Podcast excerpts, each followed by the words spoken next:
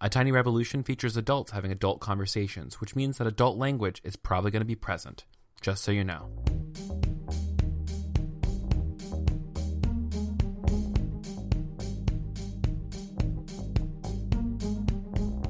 Hey everyone, you're listening to A Tiny Revolution, a podcast about ordinary people living revolutionary lives. Um, welcome to episode 67. I am back from being adventurous. I'm off from being a man in the woods. I am back from being a uptown girl in New York City. I am back in the South in my new apartment, just trying to, you know, make this shit work like everybody else. So, you know, summertime fun is over. School starts for me in about four weeks. I am thrilled. I am excited. I am terrified. What else can I update you on? Um, I got some new shoes, um, and if you know me, that's a, a, huge deal because I usually wear them till they have holes in them. Anyways, that's not important, but what is important is the fact that you're here, I'm here, and we're all a little queer, aren't we? Unless you're not, which why not? It's a great time. You should try it sometime.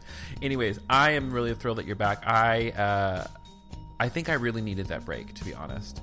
I think I was approaching a space of getting really, really burnt out, and not to mention overwhelmed like, with dealing with my own personal trauma. Um, just to let y'all know, like I, uh, I'm struggling really hard with depression right now. I am struggling with grieving the loss of my dad and the end of my last relationship. Um, and I just, uh, I'm kind of a mess a lot these days, um, which is why I think I needed a break last month um, for traveling and going and adventuring and really getting some perspective on what I believe my call to be in this life. And I feel like I've gotten a lot more clarity around certain things. There's some things that are coming into focus and some opportunities that are coming up for me as far as um, writing and talking and all these good things. So, uh, thanks for your patience with me. And uh, thank you for supporting me. I'm just. We're getting better. Every day, you know what Britney Spears said? Stronger than yesterday, baby. Stronger than yesterday. Um, so let's go ahead and jump into the conversation for this week. I'm talking with my buddy Joel Hollier, um, an Aussie queer Christian who's doing some really radical things down under. That's really awful. I should stop trying to imitate Australian people. That's for sure. Okay, anyways, Joel is first and foremost unapologetically a Jesus follower. His faith is central to who he is, and it's the lens through which he sees the world. And on top of that, he makes no apologies for the fact that he is, in fact, gay and exclusively and enduringly attracted to males not by choice. For a long time, uh, Joel believed and taught and counseled and preached that there are two mutually exclusive facts in the world that no gay person can embrace their sexuality whilst also calling themselves a faithful, Bible believing Christian. And then he changed his mind. Well, actually, it was after like years of studying scripture, completing a master's of divinity, and then prayerfully seeking wisdom and diligently reading a vast array of voices, books, uh, articles, different kinds of theologies, before he came to the conclusion that the Bible does, in fact, teach that LGBTQ people are vital members of the kingdom of God, equally to be welcomed in as brothers, sisters, and siblings. On top of that, he loves cooking. He lives near Sydney, Australia, and is currently drowning into PhD work while also just trying to love everyone the best he can.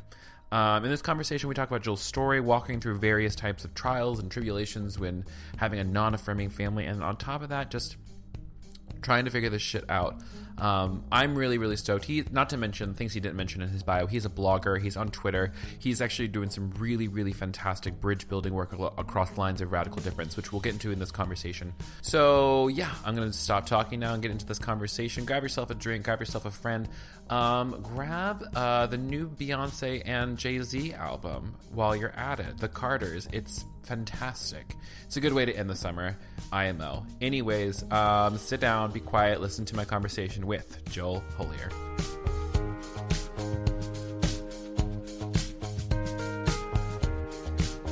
At heart, I am a pastor. That's what I love doing. I love caring for people and walking alongside people and teaching the Bible and uh, pointing people to Jesus. That's, that's what I love doing. But at the moment, I'm not a pastor. Uh, I stepped down from being a pastor because of my views around sexuality, and so that was a bit of a blow.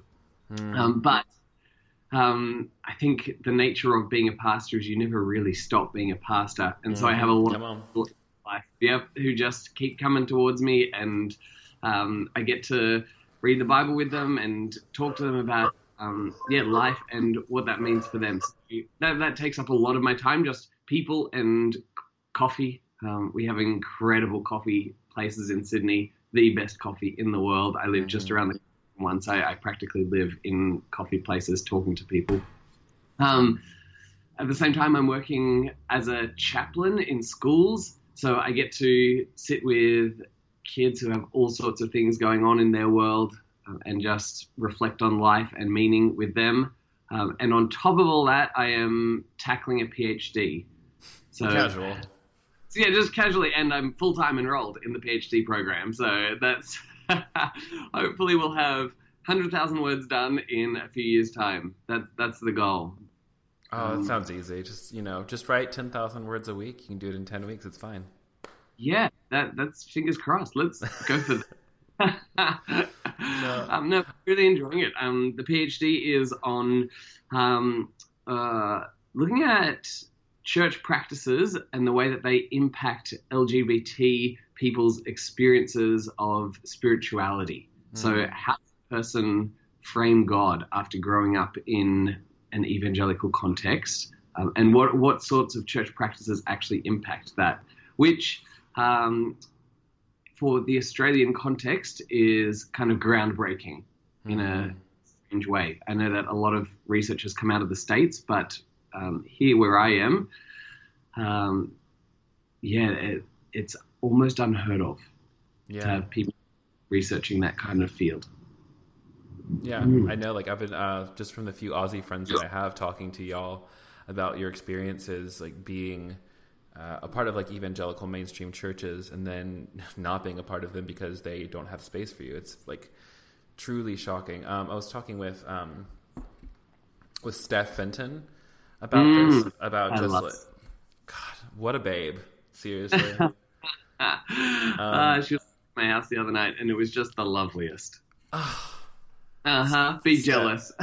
I am so jealous. Like you and Katisha and Tash and all of you Aussies are like some of my favorite people. So I guess I'll just have to come visit. It'll be great. See you soon. Yeah. Thanks. But I, when she was talking to me, like the thing that like really breaks her heart so much is that so many LGBTQ individuals um, in Australia, um, especially ones who like grew up in a more Christian context, are having like these.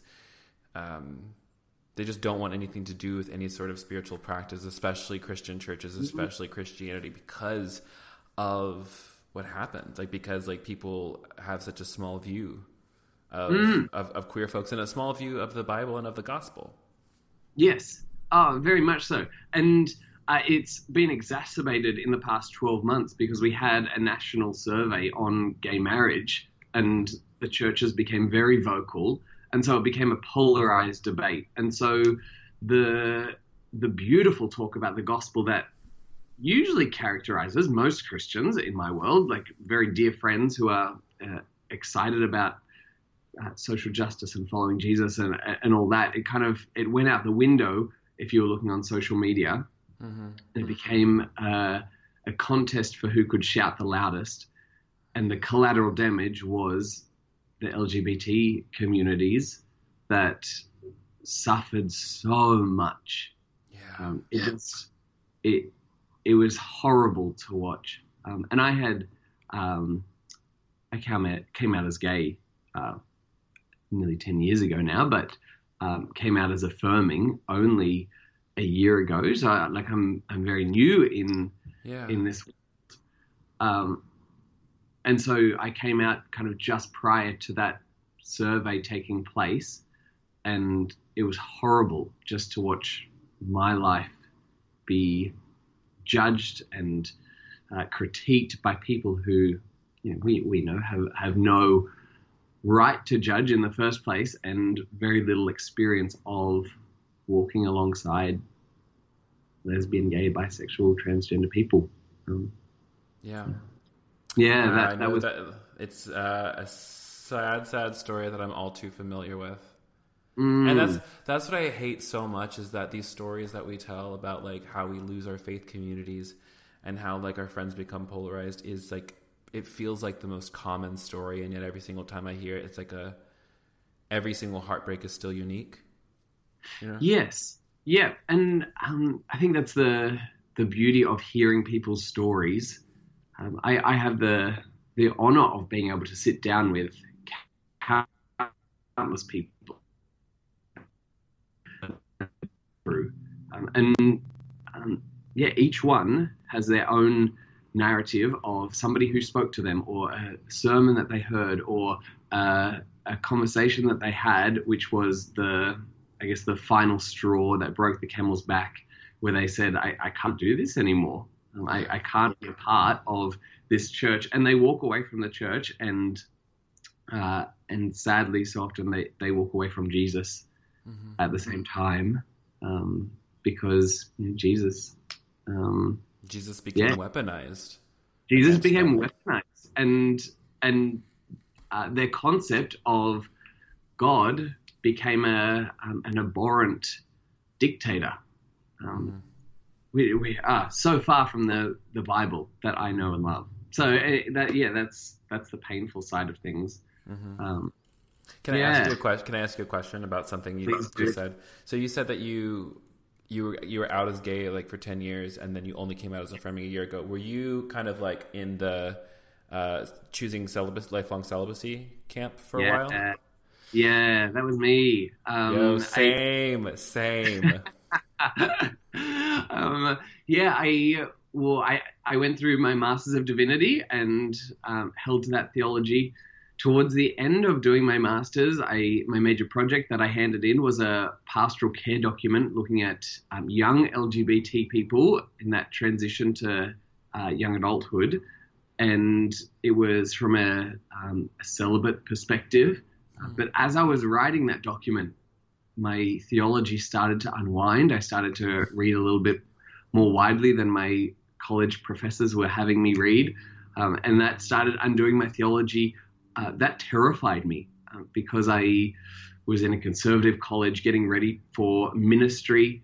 Um, I couldn't open up that line of thinking too wide because I knew that I simply wouldn't have a job or a, a platform to actually move on to. Um, so I had a couple of conversations about it at the time and got shut down really hard, and so retreated and just thought, well, I, I have to close that.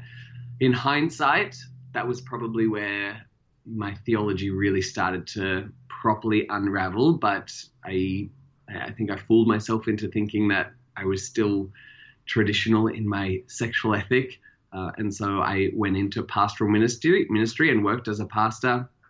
Uh, and um, because I was gay and held a conservative view and taught a conservative view, I became very quickly a bit of a, a poster child in Sydney for the the celibate movement. Um, and that's I, what they do to people. They find so, one, they find one, and they just put them up on stage and say like, "Hey, look, that guy can do it."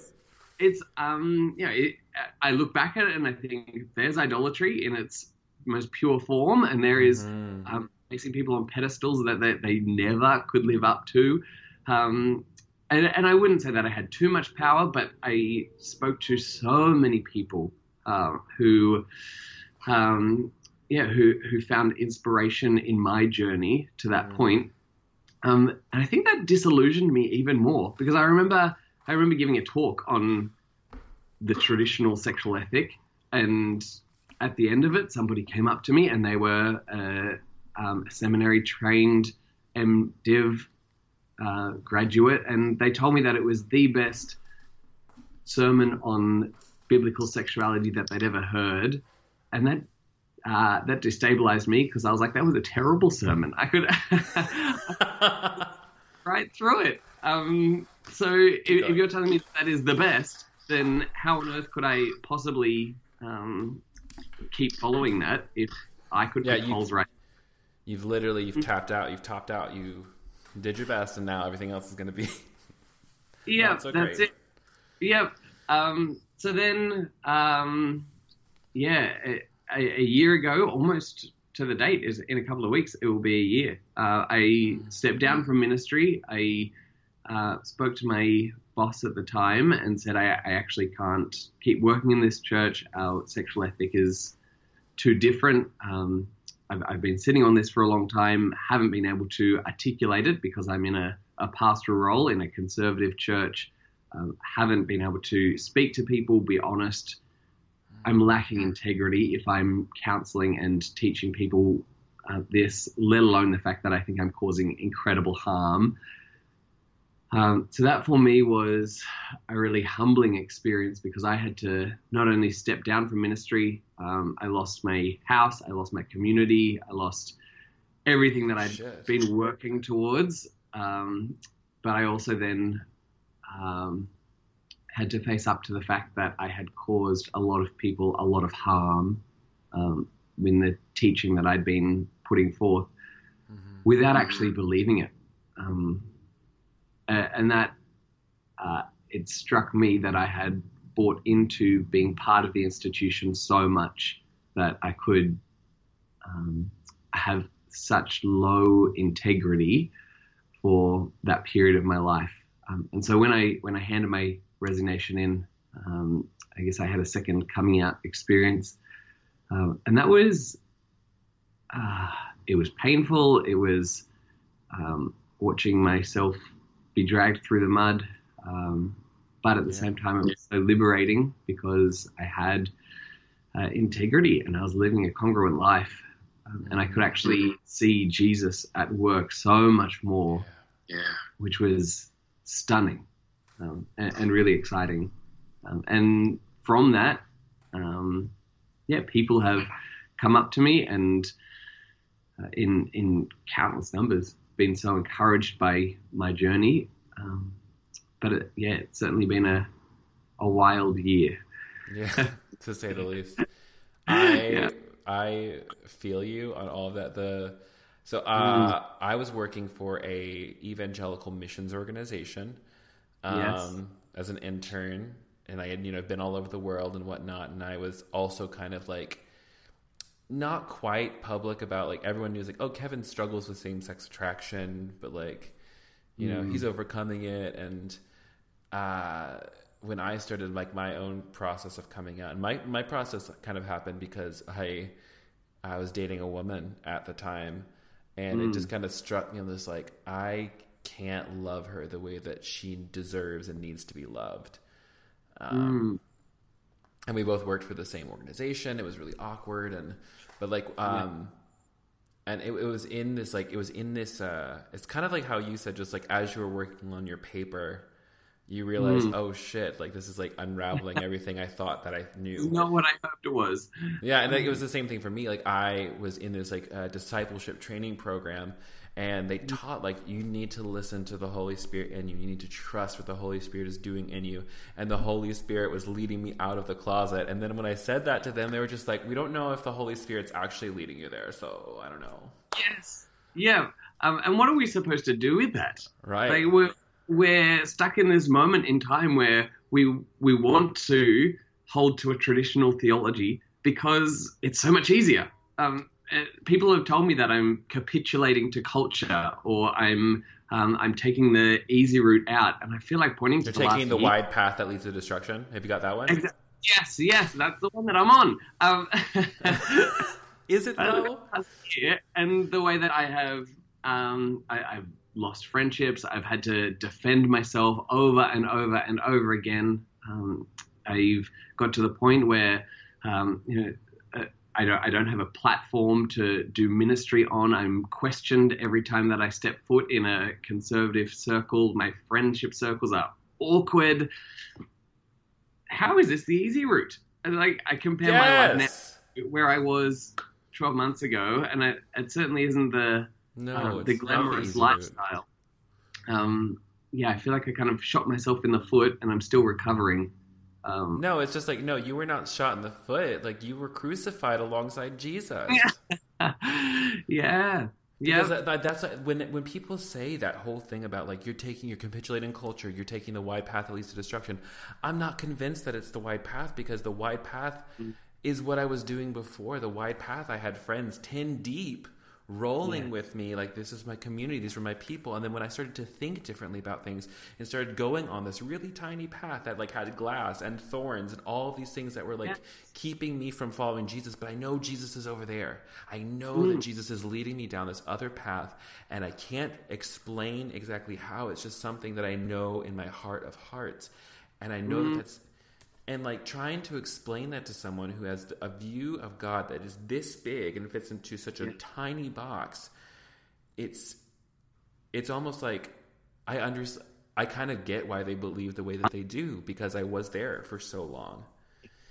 And at yes. the same time, I just like I I know that I it's this this sad feeling of just like what was good for a season's not good for me anymore, and I have mm. to keep going. I have to keep walking. Yeah, and, and what you say is so true that you know um, we were there for so long, um, and that that um, causes a, a, dissonance for me because I want to part of me distance myself from those people and say, you you're no longer part of my world. I can I can move on and find people who are uh, affirming, and I can celebrate sexuality in all its beauty, and I can follow Jesus, and that will be glorious. Um, but at the same time, I want to um, recognize the fact that they love me and they care for me. Um, and, and in them saying, you're taking the, the wide path that leads to destruction, they're actually acting out mm-hmm. a really deep love for me. Um, and, and, so I, I struggle to walk that tension. Yeah. Um, because I, at the same time, want to bring them on a journey. Um, yeah. It's, it's how do we hold good boundaries for ourselves that keep us healthy, um, mm. both spiritually, mentally, emotionally, while also trying to challenge like the cultural norm of what's happening. Mm. And I, it's so hard because like so much of the people that I loved so much because like I came from a ministry world, like everybody I knew was in ministry, and so yeah. to lose that, it's like it's not just the fact that like I've come out and embraced this new part of myself. It's I've come out and I'm also losing um, mm. my whole fucking identity. Like I'm losing yeah. like every single bit of who I mm. thought that I was. Like the way I talked yes. about God, like the, the, the, common language we had, the songs we would sing, mm. like you know, like potluck dinners on Wednesday nights and drinks on Friday. Like these yes. are things that like you you built family and community around, and then and they really do. That's the thing is like these people, from their perspective, are giving you what they believe to be love. And so it's really, really hard to look at them and say, hey, what you're doing is actually really hurting me. You know? Mm. And I think it's one of these distinctions like I have to I have to point out to so many people who's like, I'm telling you the truth in love. I'm just like, well, when you when you say that you love somebody and then you keep hurting them, that might be love, but that's also an abusive relationship. And I yes. can't stay in that for too long yeah. until I have to draw my boundaries and keep them strong so I can maintain any sort of semblance of a relationship with you. Yes. Yep. And I think that's where I've had to change relationships and uh, and reshape them and reform them very deliberately. So I've um, shifted my circle of support uh, mm. in a structural way in my life significantly. So it's no longer in one circle of friends, it's now with another circle of friends. It's with my family who are incredibly supportive. And that's where I so draw my energy from and I, um, I allow them to speak into my life. And I read the Bible with them and I focus on uh, the, the ways that they are walking alongside me and, and pointing me to Jesus. Um, uh, but for me at the moment, it also means that I'm I'm in a church which is not affirming in its theology, Sorry, which my is, eyebrows just got really high up. Yeah, I know. You were just like, oh. like, why would you do that?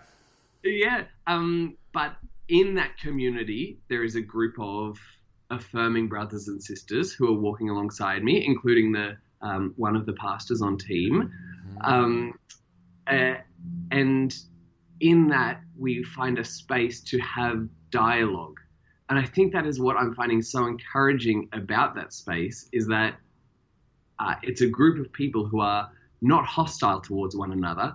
Um, mm-hmm. They recognize each other as brothers and sisters in Christ, and that is kind of what, what binds us together. The people who are not affirming in the congregation are coming to me with genuine questions, mm-hmm. and they're not they're not lobbing bombs, they're not throwing grenades my way. They're they're actually asking, what does it look like for us to care for you? What does it look like for us to journey theologically alongside you? Um, and, and this is right from kind of the leadership down.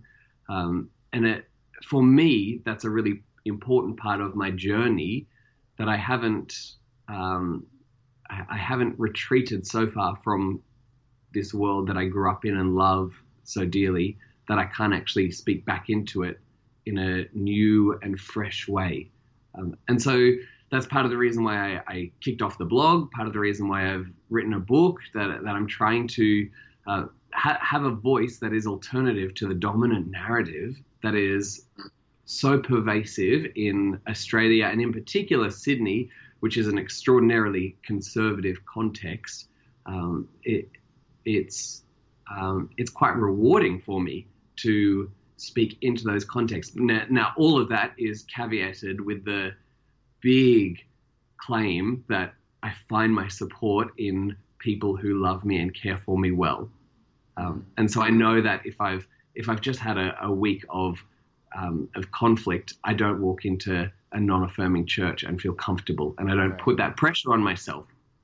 Um, but um, if I've had a week where I've been surrounded by people who love me and walk with me and um, and, and, share life alongside me in really beautiful ways, that actually gives me the strength to go into these contexts and mm-hmm. have discussions and um, yeah, yeah.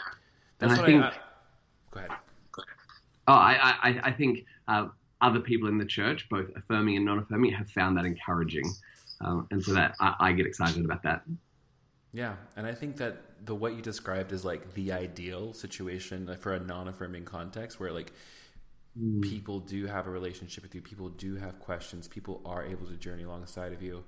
Um, because in so many places, like people don't have that level of grace for one another. Mm. Um, like I like when I was um, when I was at Adventures in Missions, that was the um, the missions organization I was working for. I mm. said to myself, and I said to the leadership at the time too, I don't really care if we believe differently about these things because what we do have in common is the fact that we want to serve the world. We want to go out, we want to do these things. And I said, and like, I don't think that me having a theological difference around sexuality impacts or dictates our ethos here. Like, mm-hmm. I said, so like, really, if anything, like I'm just doing what you taught me to do, which is be honest with yeah. what the Holy Spirit is doing. Um, and it, it, it, was it was also one of these things. I remember like my for, like my very first pastor, um, he said something to me. Um, he said, "Kevin, I don't really under, I don't really care what you believe, but I do care why you believe what you do." Mm. And I think that's something that I always go in and like, and then when I flipped it on its head, I'm just like, I now know why I believe what I do. I understand yeah. it. Like I, I, like have really thought this through and studied and like meditated on it. Um, and so the, the, the what you're describing about please stop texting me friends i'm in the middle of a conversation do not disturb honestly don't they know that i have things going on right now it's very stressful. I'm talking to a very important person in Australia, so text them back. Shut up. Yeah, shut up. Um, no, um, but like what you described is like beautiful self care, and I think that's something that so many people uh, almost don't know how to do. Sometimes it's just like because like we've we we are acclimated to a very certain group of people Mm. We all, and like especially if you're coming out in a conservative context, you don't have that support group all the time. You don't have the friends, the family, the people who are there to say, "Hey, we're with you," because of yeah. who you are, not in spite of who you are. Yeah. Um, that's the same thing for me. Like anytime I'm having to work in a in a conservative context, it's always from a place of I am going in with a the full armor of God on, and B, I'm going in with a surplus of time energy and love cultivated with people who are cheering me on. Um, mm. Because I think that's that's so important to find a tribe of people who are going to like that you don't have to explain things to, like that you don't have to make excuses for or or whatever. Yep. Yeah, you don't have to defend yourself constantly and go back to no. I've read this. I've read Leviticus. I've read Romans. I know. You've read. You've read Leviticus. Oh my god! Surprise! Classic. You wait. You read the Bible? Wow. Yeah, yeah. No, it's that MDiv and the PhD that I'm working on that that gave it away. Yeah, um, casual. mm, uh, and I think for me, um, I I was a social worker before I came into ministry. Hmm. Before I did, if I, I studied social work and that's one of the big things of social work that the profession does very well. It's it's self care and looking after yourself because of the the rate of burnout amongst social workers. They've kind of got it very early on that if you're burnt out, then you're not going to be useful to anybody. Mm-hmm. Uh, and, and, so that was instilled in me kind of from my uh, my job from an, an early. And I think that just translates really nicely into how I frame it for myself. That I, I need these support networks. I am an extrovert. I need to spend time around people. I need those to be the right people. Um, but at the same time, I think for a lot of people in the evangelical world, there's kind of this strange dynamic where um, uh, we're told um, my joy comes from the Lord. Um, where do I flee to? I flee to the mountains where my hope comes from, and that is God. And, and where do I find rest? I find that rest in God. And so um, for a while there, I felt pressure to have boundless amounts of energy and time and compassion just from my relationship with God.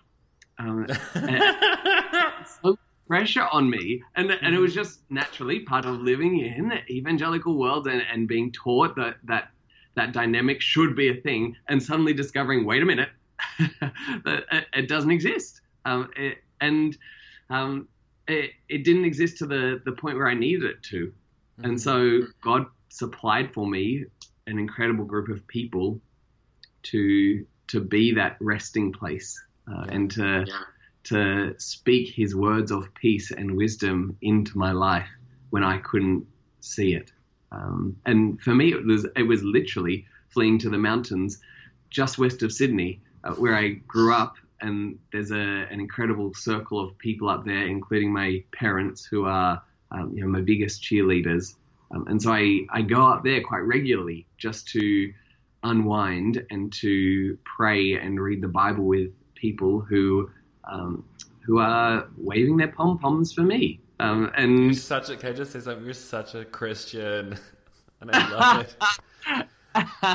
Because like you gotta understand, like like where like at least like um in like the in a lot of like queer circles in America is that so like a lot of us a lot of queer christians people who still hold the like the like the marker of christian and the identity yes. of christian a lot of us are like very ex-evangelical and almost just like almost abhorrent to it in some ways and some yeah. people are really burnt out around like we know that we love jesus but we're like we're really burnt out on church we're really burnt out on the bible we're really burnt out yeah. on like doing life together and so for yeah. so many of us like we find community and we find church in ways that are um, not traditional, I guess, in a sense. Yeah. Like we'll, we'll show up to conferences like QCF or G or uh, TRP, the Reformation yeah. Project, and Q Christian Fellowship. So. I don't speak in um, acronyms that people don't know. Yeah. yeah. But like we'll, we'll show up to these things, and we'll gather together, and we'll basically like we're mostly there just to see each other. We're mostly there, like you know, like the worship is like my favorite part because like I am a worship leader and I will never stop being a worship leader. It's kind of like what you said, just like no matter what, it's like you never stop yeah. being the thing that you're here to be. Yeah. but it's very interesting, like to hear you like you contain like this like really beautiful joy that like I don't know if I've seen it in a I haven't seen it in a long time, but like you really love Jesus and like you well, really love the tradition of reading the Bible and I love that. Yeah, and that's something that I have deliberately chosen to not lose. In a mm-hmm. sense, I, mm-hmm. I I've had to consciously, at times when I've been reading the Bible and been angry at it because I've been angry at the church, I've I've had to remind myself, no, the the church that I see at the moment doesn't have the monopoly on my relationship to God. It doesn't yes. have the monopoly relationship to the Bible. So I can I can walk that and surround myself with people who walk alongside me. Mm-hmm. Um, so I like I am the first to say I am the the token Christian in every way. I'm um, you know I, I uh, by age ten I could say the books of the Bible in order because they gave me a smarty for every one. Same. Um, Same. It, yeah, it, it, was fantastic, and, and now I, I, I do it all the time just for fun. Um, and so I I love that, and I want to keep that. Um, and for, for me, the challenge is um, and keeping that actually central to my life. And I, I see, as you say, so many queer Christians have lost a relationship not only to the church but to the Bible Mm-hmm. Um, and so many queer Christians have, while retaining the name Christian, lost a relationship to Christ Himself in whatever permutation that looks. Um, or at the very least, it's no longer a relationship that brings them joy or stability or peace, uh, and and that just makes me sad, um, because well, whenever there is joy or peace taken out of the world, I think that that is not at the core of who Jesus is or what He came to do, um, and it just makes me heartbroken that that would happen at the hands of the church, the very people who are supposed to draw us closer to Jesus and understand his uh, his heart for the world. So yeah, I, I I take that as a huge compliment that you would call me.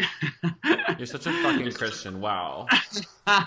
Thank you. Thank you. Also, Kevin. I don't I don't know if like you like like I cuss like a sailor, and I I'm, I'm not really sorry for it. So I I apologize if it like offends your sensibilities. Not at all. I can, I can handle my own. wow. Mostly because I know like most Australians like have like such a wide variety of language that they use already. Yes. Yeah. Um, oh, you you um you always use the term dope. Yeah. I had to I, Google. Yeah. Go- yeah. No, to me that's that's marijuana. Like that's. and we just call marijuana weed. Or, or oh yeah, no, we get that one as well. But um, the dope. weeds, we call it. Uh, grass. We call it the good kush. Yeah, and we call it dope. So you just call it dope. I think some people call it dope, but it's not as common a name any yeah. longer. You also have words like keen, which I'm still trying to figure out exactly. Like it just means like I'm very enthusiastic and excited, right? Yeah, heaps keen. Heaps keen. Yeah, like heaps of keen. There, there's a pile of excitement that I'm bringing to the table here. Be more accurate to say like I have a pile of excitement, you guys. That is literally in the table in front of me. So wow, that's so good. There's also something, something Steph was telling me about that I didn't know what she was. I didn't even know. Um, a rashi. Mm. It's a surfing. It's like a bodysuit that you surf in. Yeah, yeah. Well, it's normally they're they're a top like that you'd wear in the in the water. Um, it's like a lycra material, and it just stops you from literally stops you from getting a rash, surfer's rash. So they're a rash vest. Um, so I don't. And maybe they're called rashes in America. I'm not a surfer in any way, shape, or form. Like I do yoga. That's about as much as like physical stuff yeah. as I do. I I try to work out every now and again because I'm trying to like get that snatched body for pride. But who knows if it's going to happen? Yeah. No. Well. Do you know the term snatched? Do you say snatched where you are? No, no. Do you Unless, know what I like, mean? No, someone took something out of my hand quickly. They snatched it. If your um, if your body is snatched, it means that you like are, have a really tight body. You're looking real sexy and good. Okay, I'll take it. I'll take yeah. it. Thank you. Or like if you like if you have makeup on and your eyes are snatched or your makeup is snatched, it's just like you look really fucking good. Wow. Okay, I'm gonna use that one. Yeah, it's like you it know what? Totally lost on my audiences, but I can still use it. I can introduce Absol- it. Yeah, absolutely. I was talking to Katisha, and I'm just like, "Girl, bring me down to your conference, and I'm just going to talk in American colloquialisms the entire time." Well done, and we will stare at you with a complete blank face, and and I'll have the time of my life. Yeah, it will be hilarious for all involved. Thank you. Please do. Please do. I think. Um, I think no, I was... Go ahead. Oh, I, I was thinking. Um, I was trying to remember how I came across you and the kind of um, faithfully LGBT hashtag. Um, and it, it, was only a few months ago that I mm-hmm. stumbled across you, and um, it, it, was a kind of a funny journey where I had been in this conservative circle for so long, and I had been terrified to expand, even holding yes. and affirming theology. Um, I was very nervous to actually go outside of my circles, and I recognized that as soon as I opened my Twitter account um, which I'd had closed since uh, you know year seven. If I if I opened it and uh, started exploring other circles of uh, of theological thinkers, um, it will be seen by the outside world, and so I, I, I never did. Um, yeah, yeah. Tw- Twitter does that. Like I also, Twitter knew that I was gay before I came out. Yeah, because I started following all these gay Christians all over the place, and they was just like, yeah. go to this online pride shop. I'm just like, don't target your ads at me It's rude. Yeah, that's that's not who I am publicly. So exactly. um, yeah, but it was um, it was a remarkable kind of moment for me when I discovered this community uh, globally who uh, were so supportive of one another and were um, yeah were were sharing stories and podcasts and blogs and um, yeah calling each other out and, and each other's joy.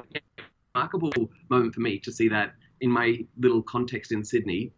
Um, I had so many um, doubts that I was you know, I was the only one thinking these things, and uh, and so to Oh, see yeah. that, That's like the greatest lie the devil has ever told is that we're alone in the world. yeah, yeah, um, and so uh, yeah, I'm I'm thinking how I can kind of share that more broadly in a, a Sydney context, an Australia context, and you know, outside of the world, Asia, we have some of the most conservative settings um, of anywhere. Um, uh, it's it's a great encouragement to know that there's so many people who are doing this journey and who are kind of tracking along it and doing phenomenal work. And um, yeah, I don't know if ever you can come out to Australia and give us a um, a thumbs up and cheer us on, boy, we'd be grateful. So, Yo, if I can find the if I can find the coins in the next year, I'll be to Sydney. Trust, trust and believe. Just Yeah. like it's it's one of those things that it's exactly what you said. Like discovering like queer community and queer Christian community online, especially through Twitter, is that exact mm. feeling of everybody is cheering everybody on, and mm. even like early on, like wanting to be a writer, wanting to be somebody who made content about this, I've realized pretty like it's at least like in like the American context is we also like have like a, a lot of talk around intersectionality and like the like the work of justice work not only for just queer people but for people of color, indigenous people, um, and and, uh, and and nature. So like uh, uh, one of my friends, Dr. Robyn, they talk about um, like the liberation of all creation, not just people, but just like how are we treating animals? How are we treating our environment? Um, just o- overall, it just it becomes like this radical thing. I'm just like, oh my god, is this what it means to follow Jesus? Like Yeah. really, you know what I'm saying? yes, Like- yeah, And because like that, I, I think like honestly, I don't think I really became a Christian until I came out. mm, wow. Because like I think for the majority of my life, I was I was masquerading as this person who like really really loved Jesus, but wouldn't take up my cross. And my my cross for me was this was like you know I have to shoulder like the weight of the expectation of my family, the expectation of a conservative world, and then I also have to realize that at the same time that I've already won. yeah, wow, And so it's it's this it's this very interesting thing where like the cost of coming out like that is like what it means to take up your cross and follow Jesus. It's to, mm. to to like be your truest self and you know to to do the hard thing to like go to find to like kind of like make it full circle to go on the narrow path yeah, that is like riddled with thorns and, and, and glass and all this other shit that people threw there because while they're on the highway they're just tossing their bottles out the window yes, yep, that's what they're doing. Um, And- yeah, And it Wow. just, but it's exactly what you say. Just like the, the the queer Christian community online and at large is so beautiful, and I've I've met Jesus so in such bigger and beautiful, more beautiful ways since I have Mm. allowed myself to explore a more diverse and generous Christianity. Um, yes, and like, granted, like we've we, like I think about it like just in the past two years, how much movement has happened, at least in America. So like, because like how it happens, I think is like it's a it's a wave. It crests and then it crashes all at one time, and you can either Yeah. learn to surf or you can get swept away. Yep, they're, they're the two options that seem to be presenting. Yeah, and uh, that's that's an amazing way to frame it. Like that, that's so exciting to see, and and that's what I'm from the other side of the world looking on, kind of watching, and to be honest, a little bit jealous of. Um, so many people who are tying things together and making these these theological links and pastoral links and links for Christians to follow and and uh, creating that momentum. I think in my setting, um, there is a branch within the church who are exploring kind of eco theology and creation care, and there's a branch within the church who are exploring um, racial tensions and justice in that sphere, and then there's a group within the church who are exploring um, feminist theologies, and but but the link between all of them is severely lacking. Um, And I think because that link is missing, we have a deficient concept of the kingdom of God. We we have a um, a, a lack in how we actually uh, relate to the world and bring about justice, this this shalom that Christ was so passionate about. Mhm. Um, and you and- know, and I I'm- like what? Sorry. Oh, I, I'm waiting, and part of my blog and my book is, is hoping that um, those links will be made slowly but surely, and Mm-hmm. um, the the church will uh, maybe wake up to itself a little bit in some areas in that. Yeah. Sorry. Well, like this is something we talk about in intersectionality um, on this side of the water. Is that like all of our all of our liberation is bound up together, like Mm. liberation for women, liberation for queer people, liberation for the environment, liberation for indigenous people, liberation for people of color, um, equ- and like equity between all of these things. It's all bound up together. It's like it's and it's almost like this idea. Um, we talk about it in organizing is like you get all the minorities that are being oppressed by the same power see that the power is like oppressing them from the same direction you unite them and you change it Yes. and so so many and like division is like my friend my friend miles says you know just like um what are we here to do win and she said why haven't we won yet and it's because we're not organized yeah. and so I think I think that we are seeing the very beginning of minority groups beginning to like catch the glimpse of like, oh my gosh, we are all uh, under the same oppressive power, and it's white supremacy. Yeah. and excitingly, I think slowly the church is actually starting to see that, hey, if we get on board with this, we will actually be better for it. The, the those minorities that are banding together, they're, they're not the threat. They're not the enemy by any stretch of the imagination. We're actually able to learn from them and um, and see how they're exploring Jesus and take their theologies on board and integrate them and we then end up with a bigger picture of who God is. We don't lose our theology at that point. We actually expand our theology to incorporate uh, a, a God that we've boxed in. Um, and ah, boy, if we can if we can shatter that box one little bit at a time, the world will Yeah. be a better place for it. And that's like that's what faith is. That's like why I love the mystic tradition so much is because like it's continually expanding outward. It's just that like I think about how the universe apparently I'm not out there. I've never been there into the universe. But apparently like scientists say the universe is ever expanding like from the big Yeah. bang onward. It's just like Yeah. I've what does that mean that it's still going? Yeah. and so and so like within all of this space with all and within all of this nothingness there's still a something a someone yeah. like and like if if that's god and like this is like like you know we're a small speck in like the grand scale of the universe and the god of the universe who's in all and around all Mhm. Like that's the kind of thing we're just trying to just like brush up against not even try to like describe it just like we just want to brush up against it. Yes. Ugh. It, it's mind blowing, isn't it? Um, and the, you know, if the universe is constantly expanding, then um, you know uh, that concept of the the universe being the cathedral of God and the stars being the choir, like that, that is just so much more powerful than when we expand that and that it just resonates and we say, wow, okay. How much more remarkable is it then that God would become embodied in human form. Like how much hmm. more stunningly, astoundingly beautiful is that that he would take on human flesh and not just human hmm. flesh, but be born as a baby and grow up to die on a cross by the Roman Empire, and then you know, fast forward, and that he would actually take up residence in the hearts of humanity, the Holy Spirit. You know, the universe can't contain the, the glory of God, um, and yet he is working his way inside of my heart and actually taking that place as his home.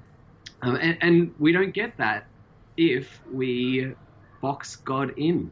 Um, if we think of him as small and incapable of handling the uh, the liberation of our minorities, we, we lose that. Um, and so, for, from what I see over on your side of the waters, uh, and slowly, slowly over here, we're not just seeing people um, become uh, free in so many senses of the word, we're also watching our picture of God expand. yeah Um, and as we do that, you know, our picture of Jesus has to grow. Um, and that that's that's what excites me. Um, and part of the reason why I don't want to leave conservative Christian circles um, because I want them to see this bigger picture of God. Um, I want them to see that God is so much bigger than you could have ever hoped, dreamed, or imagined. Hey, amen. Said like a true Christian. That, that's. Don't put that, that on me. just kidding. Just kidding.